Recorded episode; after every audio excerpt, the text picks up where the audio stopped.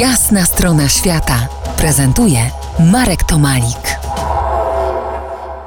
Gościem jasnej strony świata Cezary Borowy, autor książki Spowiedź Hanna Solo, byłem przemytnikiem w Indiach. Rozmawiamy dziś o czasach końcówki PRL-u, kiedy to najbardziej kreatywna część społeczności studenckiej masowo emigrowała za pracą, szukając jej m.in. w Azji i w Indiach, w Singapurze. Hanie Solo, opowiedz nam o Twojej, Waszej walce z imperium, z imperium celników na subkontynencie indyjskim. Jak wyglądała przemytnicza organizacja i trajektoria Waszych wtedy działań?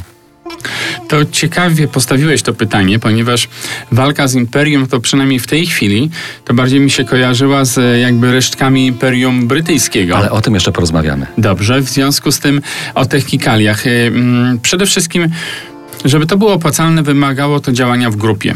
Czyli prosty zabieg, że ktoś jedzie do Singapuru, kupuje magnetowid, kamerę i wynosi to, licząc na łód szczęścia w którymś porcie lotniczym, po prostu nie dawałby zarobku albo bardzo niewielki, niewystarczający na to, żeby pokryć straty, które też raz na jakiś czas się pojawiały.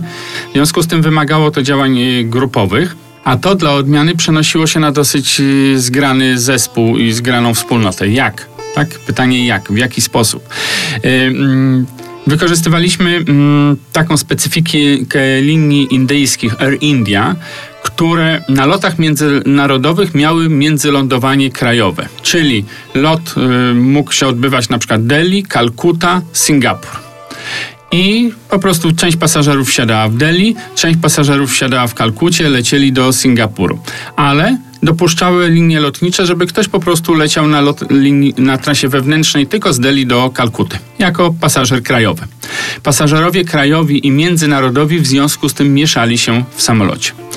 I lecąc w drodze powrotnej y, z Singapuru przez Kalkutę do New Delhi, w samolocie można było spotkać pasażerów krajowych, przekazać im towar, a oni wychodzili bez kontroli celnej.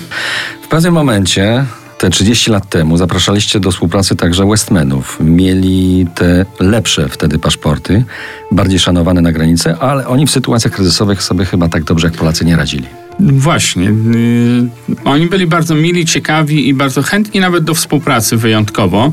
I to było też yy, dla mnie ciekawe doświadczenie, gdy w Londynie pracowałem jakby na najniższych stanowiskach właśnie tak nielegalnie, a tu nagle w Indiach zacząłem zatrudniać kolegów studentów z Kanady, Szwajcarii, Francji czy Australii. Okej, okay, ale i oni wykonywali, lecieli to, co trzeba było tam mm, do Singapuru, przywozili ten sprzęt, wchodzili w te nasze zespoły tak, jak, jak im wyznaczyliśmy zadania, ale oczywiście ta praca też powodowała czasami spotkanie z celnikiem, z niemiłymi pytaniami, sytuacjami trudnymi. No i wtedy oni byli młodzi, no i zaczynali płakać. Za kilkanaście minut wrócimy do tej rozmowy. Zostańcie z nami po jasnej stronie świata. To jest jasna strona świata w RMS Classic.